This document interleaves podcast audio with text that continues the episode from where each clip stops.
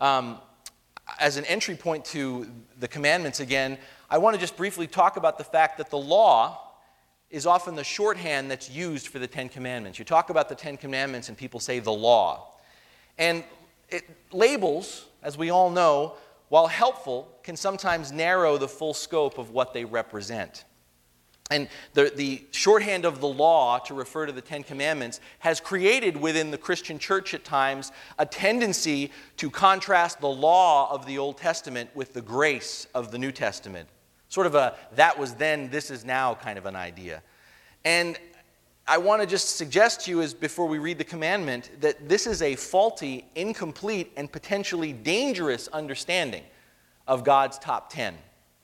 If this is the lens by which we understand the Bible, well, that was then and this is now, then we're liable to miss the entire ebb and flow of our relationship with God. You know, we start to get into and say things like, well, you know, the Lord was legalistic at first, but then God decided to be gracious. Think about what that implies. Or with Moses, God was far more demanding, but with Jesus, God lightened up a bit and became more permissive. These are not true statements. In one sense, as we look at the context in which the Ten Commandments are given, it's important that we understand that Jews then and Jews now recognized that they were saved from bondage in Egypt before the Torah, before the law was given to them. To put it another way, the Ten Commandments were not how the Israelites became God's people, they already were God's people. No, they understood they still understand that the law was not a new form of bondage, but was a means of grace. Beloved, grace always comes first. The Lord's redemption, deliverance, and salvation are the starting point and not the result of learning how to live as God intended. The Lord's instructions for living, the Ten Commandments that we're just about to read, are not the first step, but the next step. The law helps us to express our gratitude for grace, and more importantly, teaches us how to tangibly live out this grace that we have been given. So, beloved, yet, let, let us yet again read the Ten Commandments this morning. What are the Ten Commandments? I am the Lord your God. You shall have no other gods before me. You shall not make for yourself an idol. You shall not misuse the name of the Lord your God. Remember the Sabbath day by keeping it holy. Honor your father and mother. You shall not murder. You shall not commit adultery. You shall not steal. You shall not bear false witness against your neighbor. You shall not covet. What is the sixth commandment, beloved? You shall not murder. What does this commandment mean? God alone is the author of life Therefore, we love God by protecting life and the existence of his creatures. Jesus said, Love your enemies and pray for those who persecute you, that you may be children of your Father in heaven. We will be kind and compassionate to one another, forgiving each other, just as in Christ God forgave us. The first part of the law is this great commandment that we love the Lord our God with all our heart, with all our mind, and with all our strength. The second part of the law flows out of our understanding of the first. We must love our neighbors as ourselves. Beloved, this is the word of the Lord. Thanks be to God. So we come today to the sixth word of the law. In Hebrew, only two words no murder. At first, this seems like one of the more straightforward of the commandments, doesn't it? I mean, if we were to do a random survey of people on the street, asking them to name the Ten Commandments, chances are this would be one of the commandments that they could name no murder. Pretty much makes sense. Pretty much common sense, too. I mean, who would disagree with that, right? In one sense, you might even say this morning that this commandment seems hardly necessary, at least for us, right? I mean, after all, we're not murderers, are we? I mean, we might joke around. We might joke around and say things like, I could just kill you. But this, is, this idea of murder is not a real temptation for us. So, why don't we just skip over this one? Let's pray. Some of you right now are going, oh man, if he said that, that would be the best Sunday ever. You know who you are? But you know I'm not going to do that.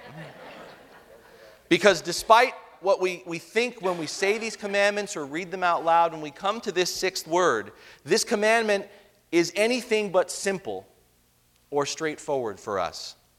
I would actually say that in many ways, this tends to be one of the more controversial words of God's top 10.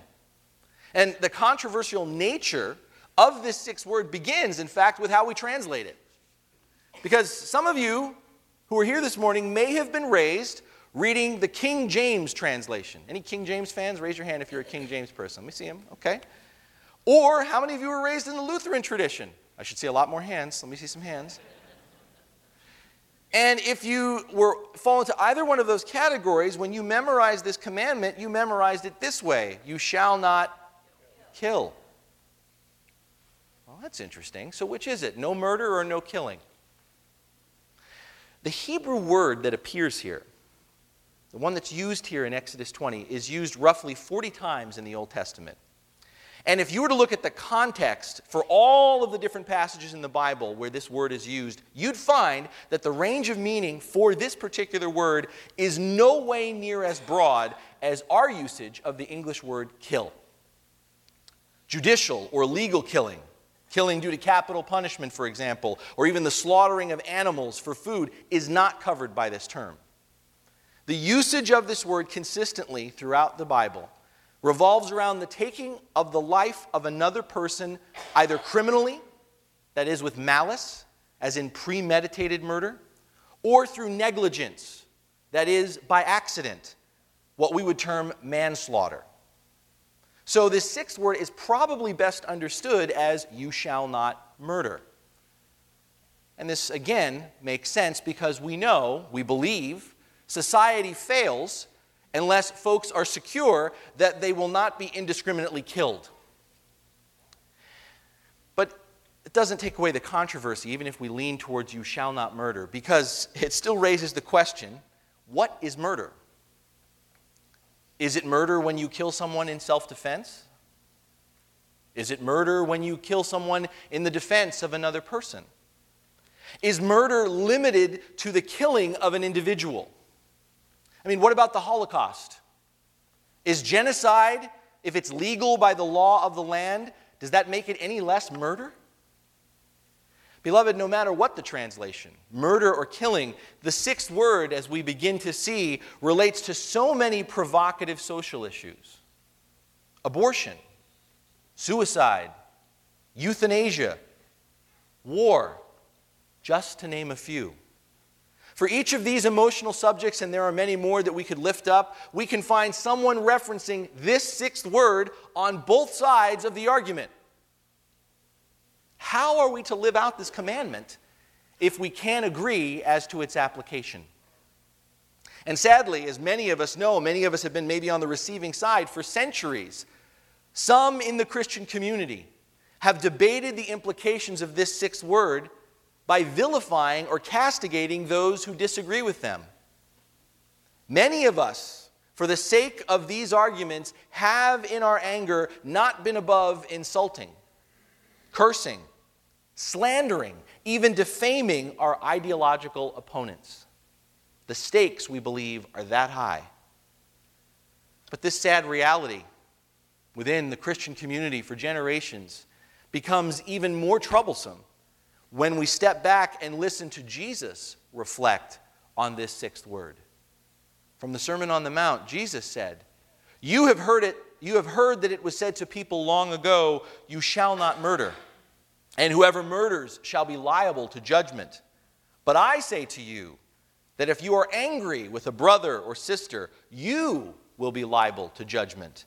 And if you insult a brother or a sister, you will be answerable to the court. And if you say raka, which means you fool, you will be in danger of the fire of hell. Ho, ho, ho, the word of the Lord. While we're debating the boundaries of this commandment, Jesus cuts right to the heart of this sixth word. While we get hot and bothered about the violence and neglect all around us, outside of ourselves, Jesus challenges us to look within. Because you see, according to Jesus, it isn't just enough to stop short of actually pulling the trigger. Spirits can be broken just as surely as bodies can be buried. The wounds of verbal abuse may be less painful than physical abuse, but the scars that remain often cut deeper and last longer. We grew up with a saying, many of us sticks and stones may break our, bo- may break our bones. But contrary to how we learned that saying, sticks and stones may break our bones, but let us not kid ourselves, words do indeed always hurt us. The Bible, in fact, gives far more deference to the tongue as a weapon than we do. In God's vocabulary, words can be as sharp as any knife and burn like fiery coals. What we're beginning to see is that faithfulness to the sixth word, according to Jesus, is more than not just committing the physical murder of another person. It's also refusing to be filled with anger, to be filled with hatred towards another person. Because, and many of us have experienced this, when we give license to anger in our lives, when we give free rein to anger in our lives, hatred will not be far behind.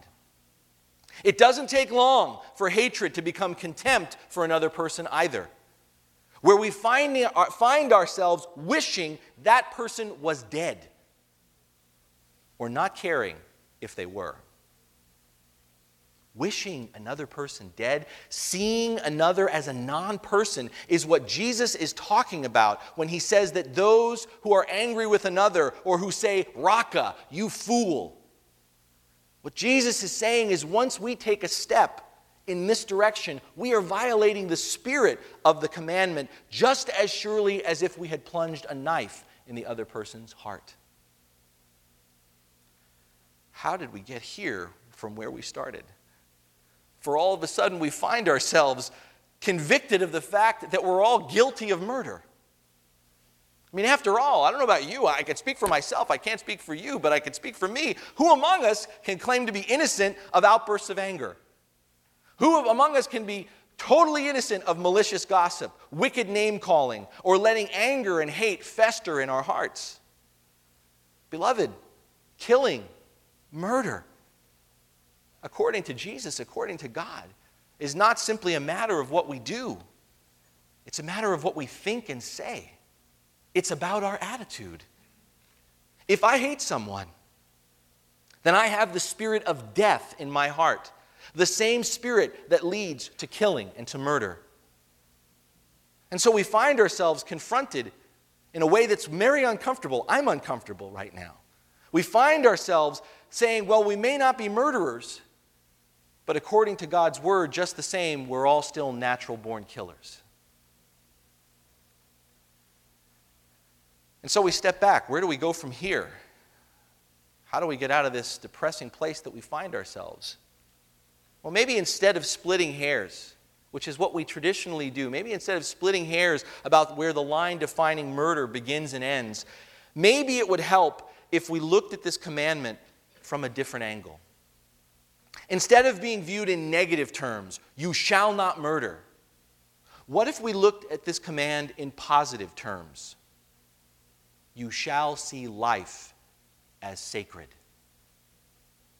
Beloved, I want to argue with you this morning that the sixth word makes clear that all life is sacred because all life belongs to God. All life belongs to God because it is God who is the creator of all life. The only one who has the right to take life under any circumstance is the one who alone gives it, the Lord God. We see this and we're never comfortable with it when it comes up, but because the Lord is the author of life, we even sing in one of our praise songs, You give and take away. The Lord alone has the right to take life because the Lord alone is the one who gives it. Our calling, this commandment, this word reminds us, our calling once again is that we are stewards, stewards of life. We don't look for the loopholes. We don't look to have more authority than we actually do have. Our calling as followers of Christ, as the people of God, is to keep life sacred by encouraging it, by celebrating it, by protecting it, not by taking the gift of life, the privilege of life, lightly or casually. And for all of us here this morning, every single one of us, myself included, respecting life, valuing it, begins by understanding that the moment I carry hate in my heart towards my brother or sister is the moment I start to kill them. Does this still sound extreme? Is this still too radical? Then let me tell you this, let me tell you a story. It's the story of two brothers. Two brothers who came into the world as part of the same family, sharing the same blood. But their relationship changed. Their relationship changed when the older of the two brothers became angry, jealous, envious perhaps, of the favor that was shown to his younger brother. Rather than look within his own heart, rather than deal with his anger, the older brother let it fester and rule over him. I don't know, maybe, maybe he blamed his brother for his own lack of success. Maybe he just couldn't take being slighted as the oldest, being shown up, being dishonored by his younger brother. Whatever the reason for his anger, it turned to hate. And hatred led the brother to deceive the other. The older brother led his younger sibling out into the field and murdered him in cold blood. If you're not familiar with this story, these two brothers were Cain and Abel. And if you want to read it, go to Genesis chapter 4. When the Lord God asked Cain about the whereabouts of his dead brother, we experience in the Bible the very first question addressed to God by a human being. Did you know that? It's the very first question a human being in our Bible asks the living God. When the Lord God asks Cain the whereabouts of his dead brother, the very first question asked by a human being is given to God, and it's a telling one. As Cain says, Am I my brother's keeper? It wasn't really a question, kind of more like a sarcastic reply designed by Cain to distance himself from all responsibility for his actions, or more importantly, to distance himself from his relationship to his brother. I want to suggest to you this morning that this question transcends that story. It is the question of our humanity. And how we answer it is a life or death decision it is a life or death decision about how we will live together as humanity. Beloved, as the people of the Word, as the people of God, we should be recognized as those who respect life. That should be one of our distinctives. We should be known for cherishing life, for revering life, for basking in life, for holding the lives of others as valuable as our own. The challenge, the command of this sixth word for us is not to refrain from murder. The challenge, the command of this sixth word is to be instruments for the spreading of God's abundant life. We are called to be channels of God's life giving grace and blessing. We are to see life as precious, sacred, as a great gift a gift for us and for every person on this planet. We are to stand up for the right to life of our neighbor as God's image bearer, encouraging, nurturing, and protecting that right to live, to exist if needed.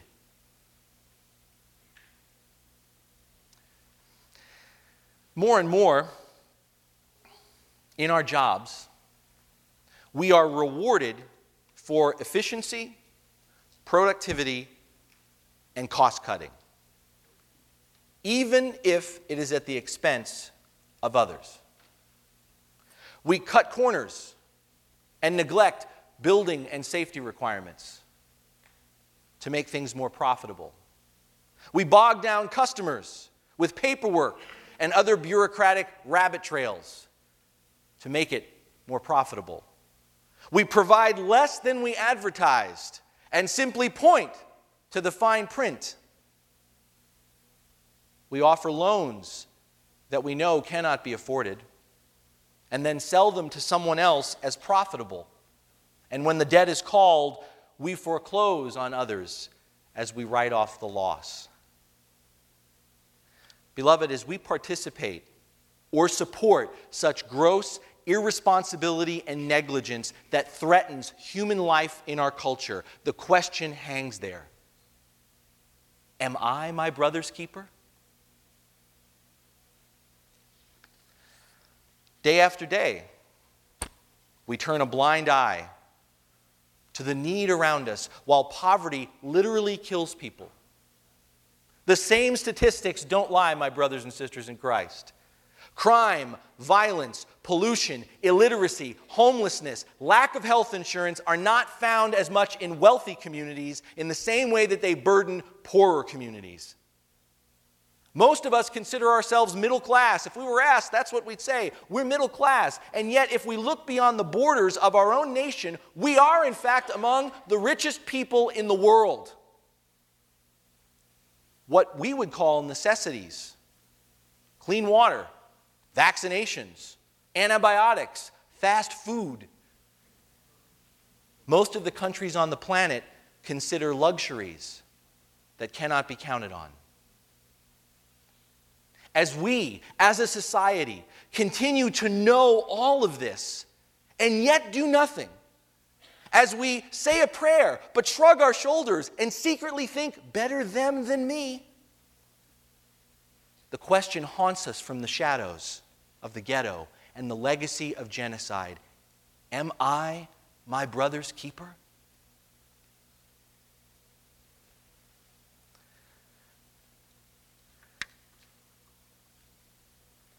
Civility is a lost art in today's world. Civility is a lost art in today's world. We don't know how to disagree without being disagreeable. The airwaves, the newspapers, the internet are flooded with example after example of our tendency to demonize our opponents, to demonize them, rather than acknowledge for a second that, on, that the other side of our views are real people trying to be faithful to honest convictions just like ours. Labels, slurs, misquoting, exaggeration are not the exception anymore. They are the rules of the game. Don't respect your enemy, destroy them. Any way you can. It doesn't matter if it's true. By saying it, by quoting it, by posting it on Facebook, it becomes true. Am I my brother's keeper? Beloved, how we answer this question is a life or death decision. That this sixth word, this command, is written in the second person singular, answers Cain's question before God, that question that echoes throughout every day of our lives. It answers it with an unqualified and resounding yes. Am I my brother's keeper? Yes. You who shall not murder are. As we continue through the final five words that shape our relationship with each other, this word against murder stands apart. Of all the things we can do to each other, there is a finality about murder that is different from the other four. For once a life has been taken, it cannot be given back. No matter how great the sorrow, no matter how great the punishment, and in that sense, murder is in a class by itself. It was a commandment that seemed so simple. It was a word that we thought had little to do with us. And here we are, hit right between the eyes, so that maybe for the first time we can see the blood on our hands. We may not be guilty of first degree murder. But let's not kid ourselves. There are lots of ways of killing people. before we remove the speck from our neighbor's eye, let's make sure first we remove the log from our own. And so the question is this morning for you and for me, my brothers and sisters in Christ, have we murdered anyone lately? Have we murdered anyone lately? Boy, that's a question. Before we're downcast, before we believe in the face of that question that we stand condemned, we together need to remember why we are here. Why we got up this morning and came to this place at this time. We need, in that moment where we are downcast and begin to understand that we are condemned, that we need to look to the one who has died, to the one who was murdered by our hands, the one who cried out, Forgive them, Father, for they do not know what they do. The one who willingly gave his life so that we would stop taking each other's. Before this basic truth of human nature, that we are created in God's image, and therefore that all human life is sacred, a gift of God to be protected and preserved, Jesus pointed to another way. He said, Love your enemies and pray for those who persecute you. Through the cross, Jesus didn't just point to another way, he became that way. Jesus, our brother, was our keeper. He willingly offered his life in order to save every life, so that no life might be threatened, devalued, or considered expendable ever again. My brothers and sisters in Christ, we have been saved by Jesus. We have died in Christ so that we might live in Him. And life in Christ means that we cannot be silent. We must stand up. We must nourish nurture and encourage and protect abundant life for all. Amen? Amen. Amen.